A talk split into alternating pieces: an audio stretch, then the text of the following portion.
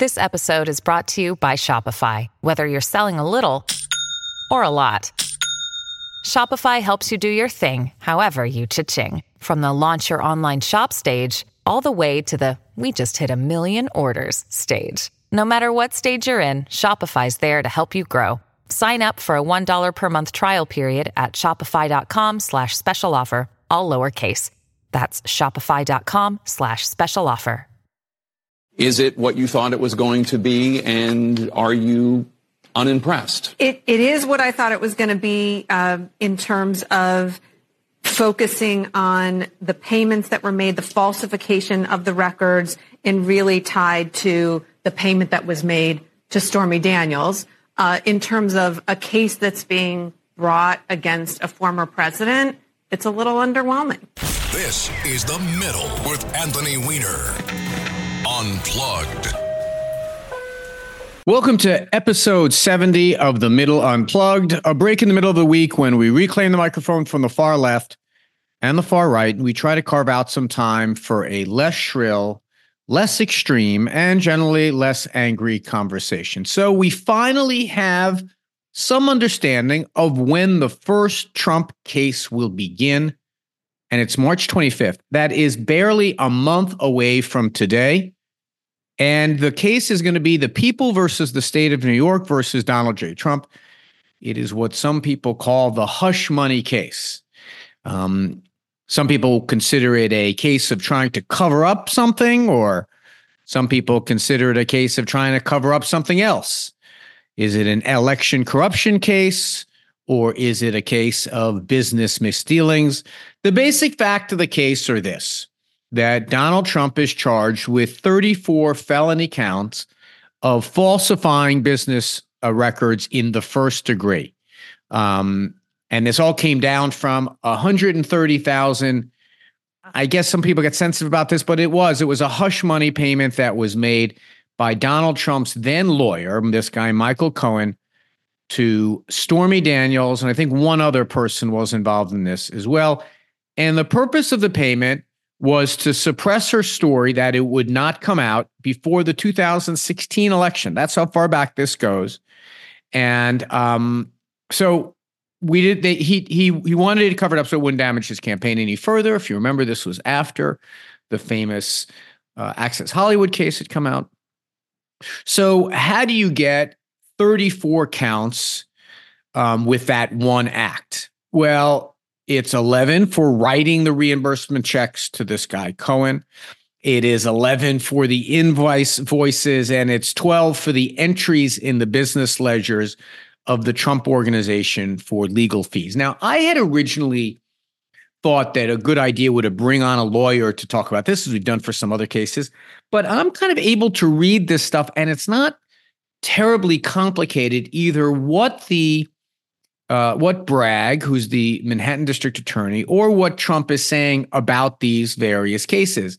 It's not really complicated legal stuff. I mean, these are class E felonies in New York state law. That's the lowest in New York state law. The max is four years per count. And before we get to the Q&A and what Trump and his supporters might argue about the case, first is this notion of is this really a felony? Is um, is this this this this idea of falsifying business records because there is a misdemeanor crime in New York State of falsifying business records, but it becomes a felony if you are doing it to cover up a second crime, any second crime. So, um, a good first question about this is what is the second crime that Bragg is alleging? When Bragg presented the case to the grand jury, and just to make it clear, he doesn't have to say exactly what it is that he's going to argue, but he does have to give kind of the outlines of it. And when he presented the case to the grand jury, criminal cases like this, they get presented to a grand jury as a grand jury of citizens of the of the of Manhattan County of New York County, present uh, um, handed up this indictment. Bragg made basically three potential arguments for what the crime is that the cover up was about. One, he said that Trump was breaking federal campaign finance laws ar- around how you report things. If indeed this Stormy Daniels payment and to this other woman, McDougal, if they were being made for the purpose of advancing his campaign, then you've got to write that down as an expenditure. And there's all kinds of laws in the in the Federal Election Commission that requires that. The second possible crime that they could be saying was being covered up was the state campaign finance reporting laws, which are very similar. If you're doing something to further your campaign, if you're hiring someone, if you're expending something, or if you're paying money to someone not to say something, theoretically, that's supposed to be reported on their state campaign finance.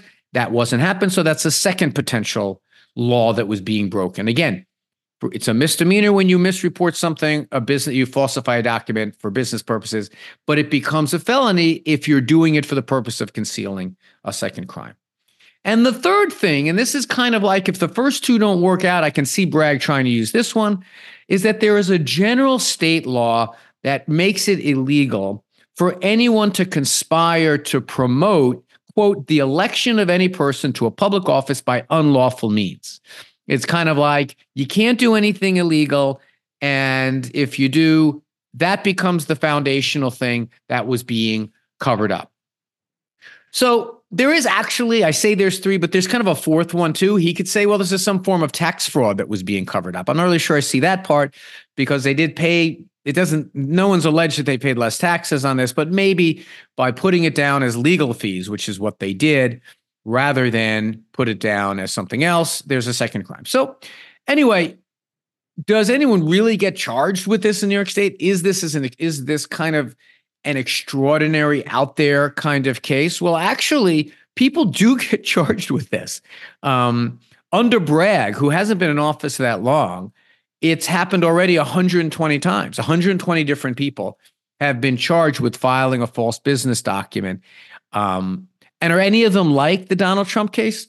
Well, as with so many things with Donald Trump, nothing is exactly like the Donald Trump case. I mean, there haven't been any cases of presidential candidates paying off adult film stars for the purpose of them not talking before an election against Hillary Clinton in 2016. No.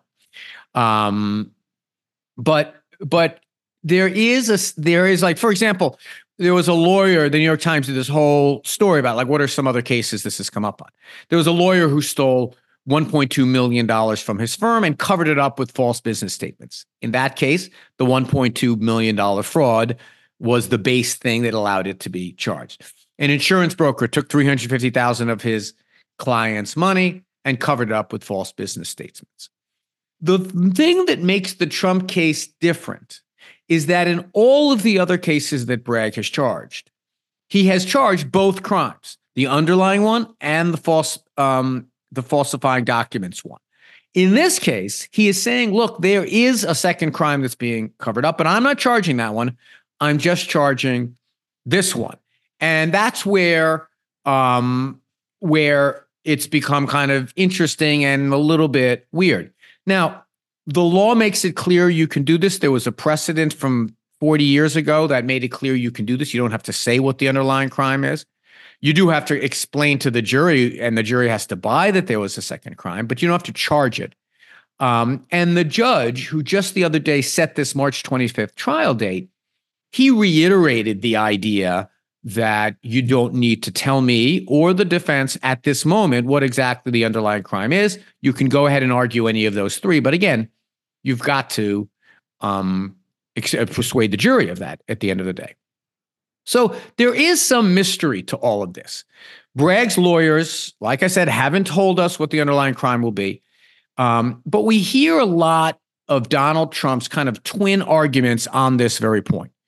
He says, one, you can't um, attach the state cover up statute to an alleged federal crime, meaning you didn't you did something wrong from your federal taxes, especially uh, your federal campaign filings, especially since that hasn't been charged.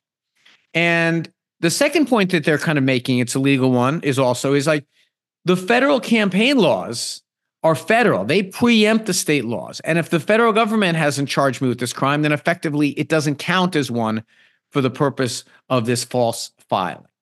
So until the the trial starts, Um, it's pretty clear where the 34 misdemeanors were, but we'll have to see how they become felonies. And that part of it, I'm sure, is going to be the subject uh, of a lot of argument. Now, beyond this kind of technical point, there is this other question that you're going to hear raised a bunch. You know, this guy Bragg, Alvin Bragg, the district attorney, elected district attorney of New York County, he campaigned on on going after Donald Trump. And about, you know, I looked into this a little and I know that clearly that was the case with Letitia James. As a matter of fact, on my Saturday show just this weekend, I played a whole montage of different things that Letitia James said before she got elected, saying, I'm going to go after this guy Trump. I'm going to get up every morning, sue him, and go to bed, and that kind of thing. But in case of Bragg, and I know this a little bit from personal experience because I live in Manhattan, so I saw a lot of the campaign up close. But also, I looked at the record, and Bragg never actually did campaign on this issue. Now, it came up at a lot of candidate forums, but I asked one of his opponents, you know, what did Bragg say when Donald Trump's prosecution would come up? Now, remember, Cy Vance, the previous district attorney, had not prosecuted Donald Trump. And so it came up a lot like, are you going to be different? The, about the best I can come up with is the following quote from Bragg. Quote, I have investigated Trump and his children and held them accountable for the misconduct with the Trump Foundation. This is a previous case. Mr. Bragg said, I know how to follow the facts and hold people in power accountable. That's the hottest of the hot takes that I heard or read from Bragg. And I looked far. Now, maybe I'll, I'll be proven wrong, but I think it's fairly careful. And the reason he was being careful one, I think it's good policy because it's very, very hard if you are going to prosecute him. He must have had this in mind. If you're going to prosecute him, you really do hold yourself open to real criticism if you do go after the guy in advance or say, I'm going to go after him in advance. But he also had to be careful because Cy Vance, his predecessor, had not prosecuted Trump. And I think he wanted to be careful not to get into this tit for tat. Well, are you better than Vance or worse than Vance? Or what did Vance do that you would do, et cetera, et cetera. So you're going to hear it a lot that Bragg is out to get me or out to get my my favorite candidate. I don't really think that holds a heck of a lot of water. Another line of defense you're going to hear from Donald Trump is that paying for Stormy Daniels isn't a campaign expense. It's just paying to stop embarrassing information that would come out, like an NDA. I didn't want my wife to hear about it. I didn't want my neighbors to hear about it. I was embarrassed by it. You know, the the the prototype for this was the John Edwards case. John Edwards, former candidate for president, former North Carolina senator. He, I think he he he had a child out of wedlock paid expenses for this woman to keep her quiet and also to take care of her expenses around the pregnancy. And he was prosecuted for this under federal campaign finance laws, and he won.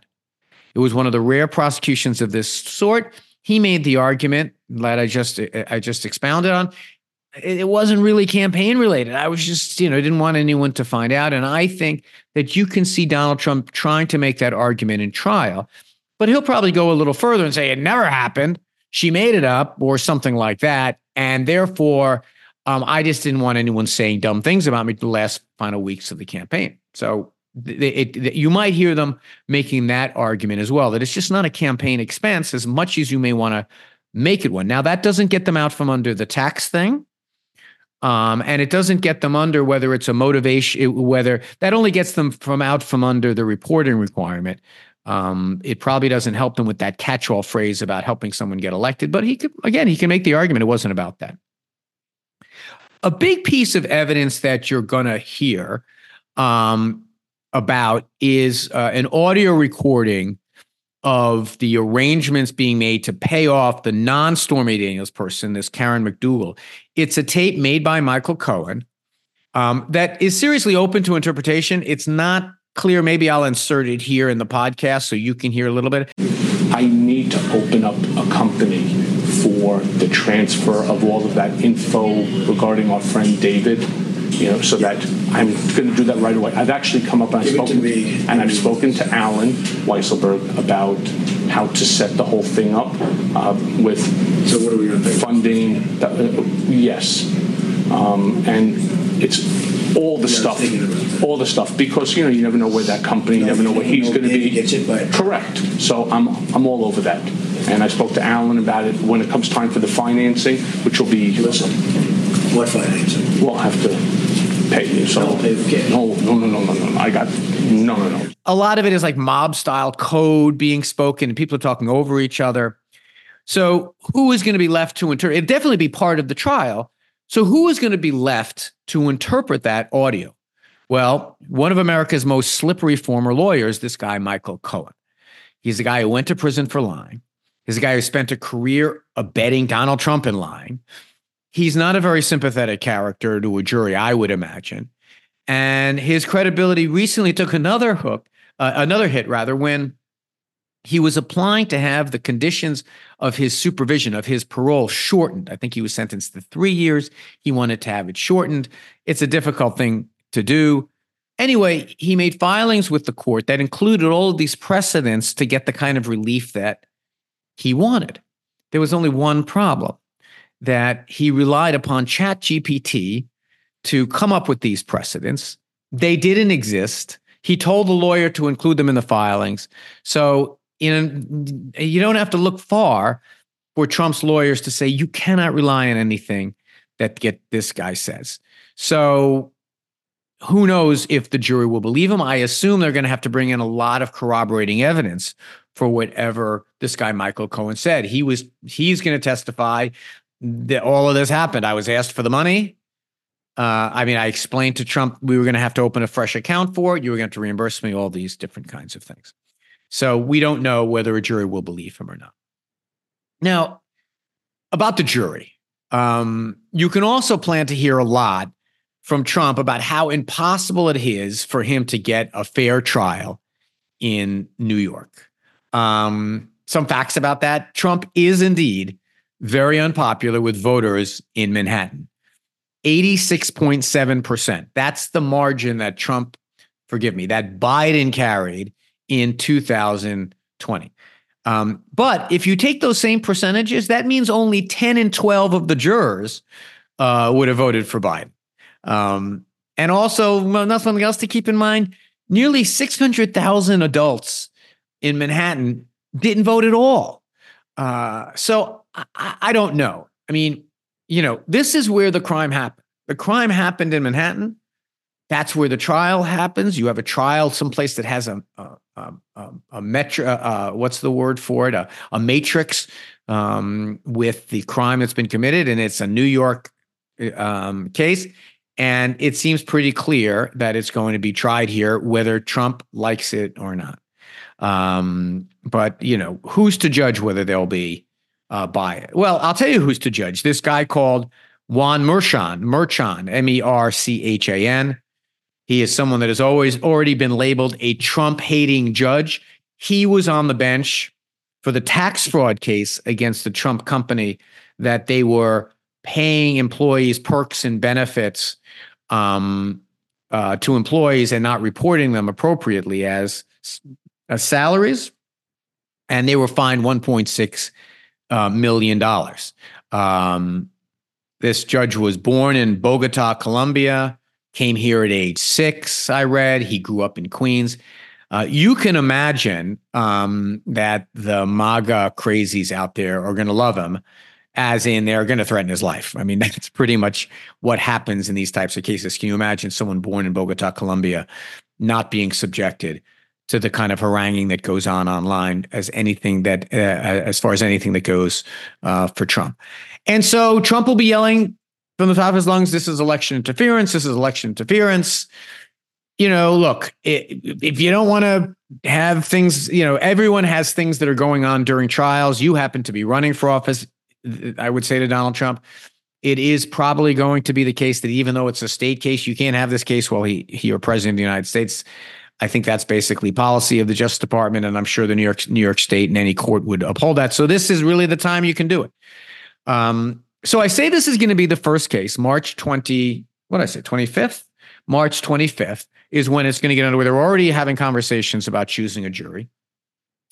But with one important caveat, it could be that the Supreme Court takes this um, immunity case and quickly dispenses with it, like this week, and says, "No, there was there's no immunity. You got to go have a trial, or you know, you can only take this. You can anyway. Something that leads." Judge Chutkan in the January 6th case to suddenly get back on track. And she says, I want to do this in pick a date, May or June or July. And then it might be back to the to Bragg or this judge saying, You're right. You guys have to go prepare for that. That one's more important.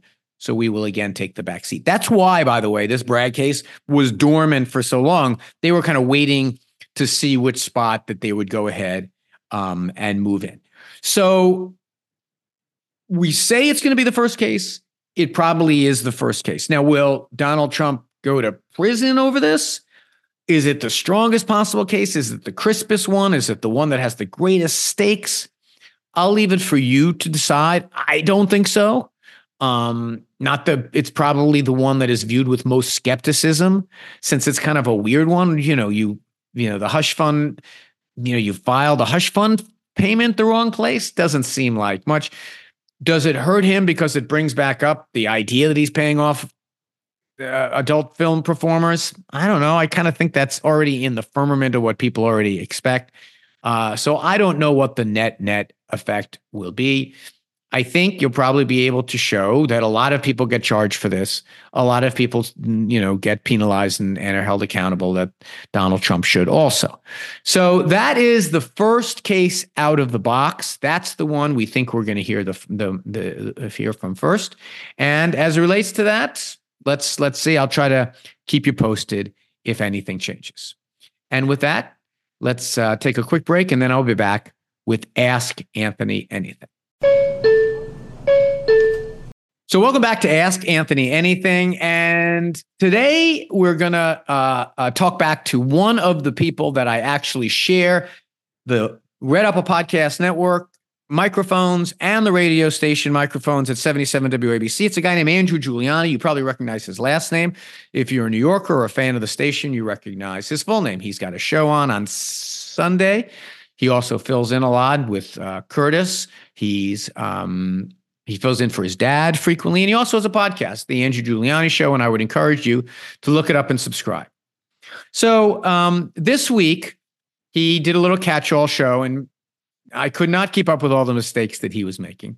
But one of the things he said, um, he he talked about, and he said was about this idea that Joe Biden um, has undercut our energy independence. Take a listen.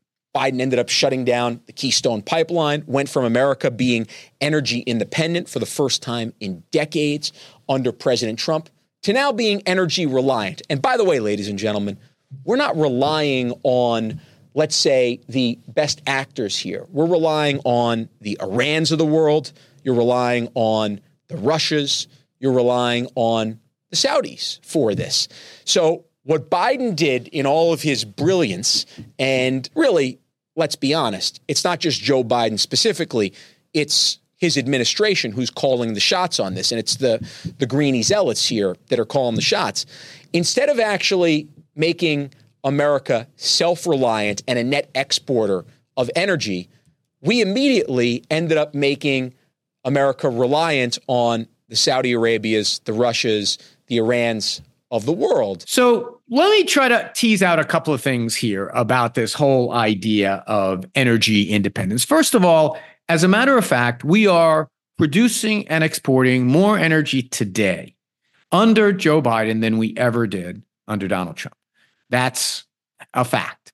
But this whole idea of energy independence, Donald Trump made us energy independent and now we're not, is a little bit, scratch that. It's a lot of um, deceptive. And for the following reasons, like there's really two ways that you can look at this idea of energy independence. On one hand, you can just add up all of the energy we export, all the energy that we import, and then if you're in a net surplus, you say we're energy independent. But, I want to just make it very clear that we are always importing energy because the stuff that we produce, we don't consume all of.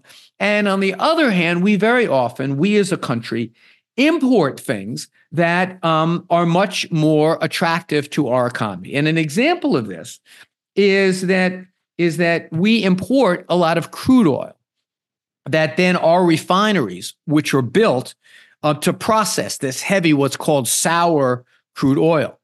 But oil that is produced from the shale oil boom and from hydrofracking and things like that are primarily lighter and sweeter, as they say. Um, we export much more of that. Um, we often also frequently import crude oil from countries like Saudi Arabia, and I'll get to that part of his comment in a minute.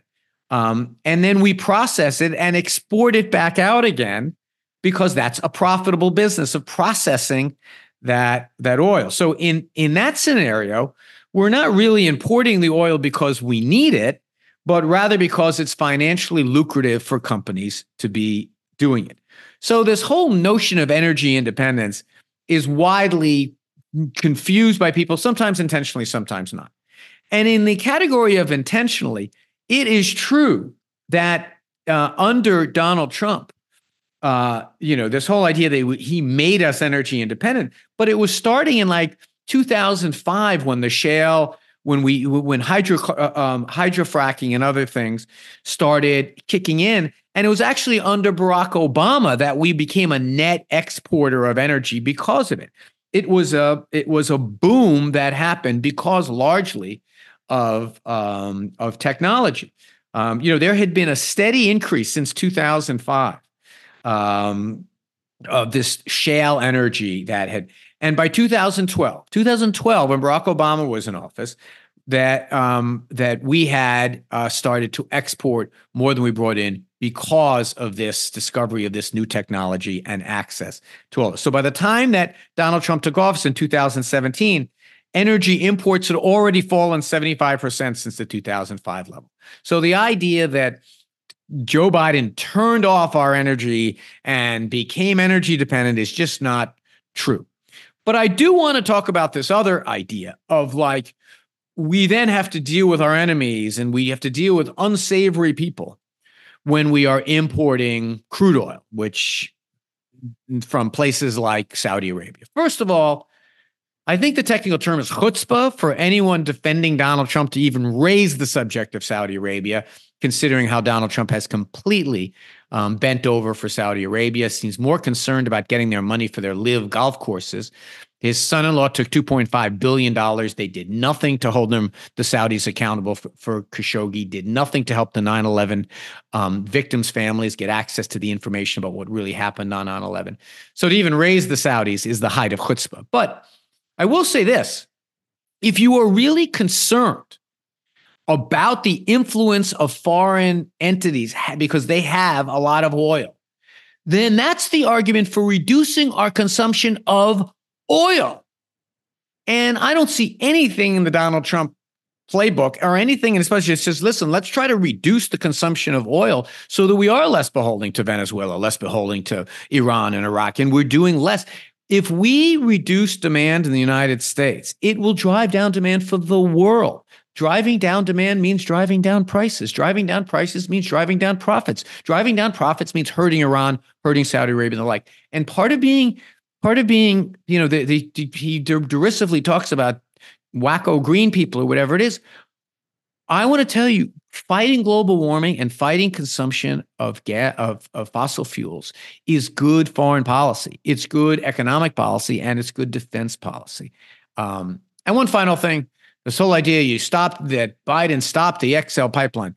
The pipeline does not add a single gallon, a single ounce of energy. It's just how it moves around. And the problem with the pipeline has been technical problems with it, but also it runs through private land and and dozens and dozens and dozens of lawsuits have been around states have their own permitting process it was a disaster from a business perspective and you can blame joe biden but the xl pipeline is not adding to our inc- adding to our exports or to our imports so that's the response to um, to my friend andrew giuliani i don't think you should not listen to him but when you do listen to him um, you should know that I did this correction. I probably could have done a bunch of others, um, but I still encourage you to tune in. We want to get both sides talking in your ear um, about these issues, even when they're wrong. And especially when they're wrong, it gives me a little something on Ask Anthony where I like to talk back to people who do get things wrong and try to correct them. That's kind of what I'm here for. If you'd like to reach out to me with an idea for a future show or an Ask Anthony subject or to ask me something, uh, it's weinerwabc at gmail.com. I think it's at Rep Weiner on Twitter X and Anthony D. Weiner on something, threads or something like that. Um, I do appreciate how much support you've given me. This is our, as I said, the 70th episode. That's a lot of episodes. I just commemorated my 100th episode of the other show, and that you can get that anywhere you download podcasts. It's uh, it's called The Middle. Uh, we had a fun episode this week, um, and look forward to having uh, many more. And look forward to being able to reach more people. We can do that if you can rate this, if you can subscribe, if you can share it. Anything that helps you get the word out is gratefully appreciated by me and all of us here who make this show possible. So thank you very much for joining us. And this marks the end of the Middle Unplugged.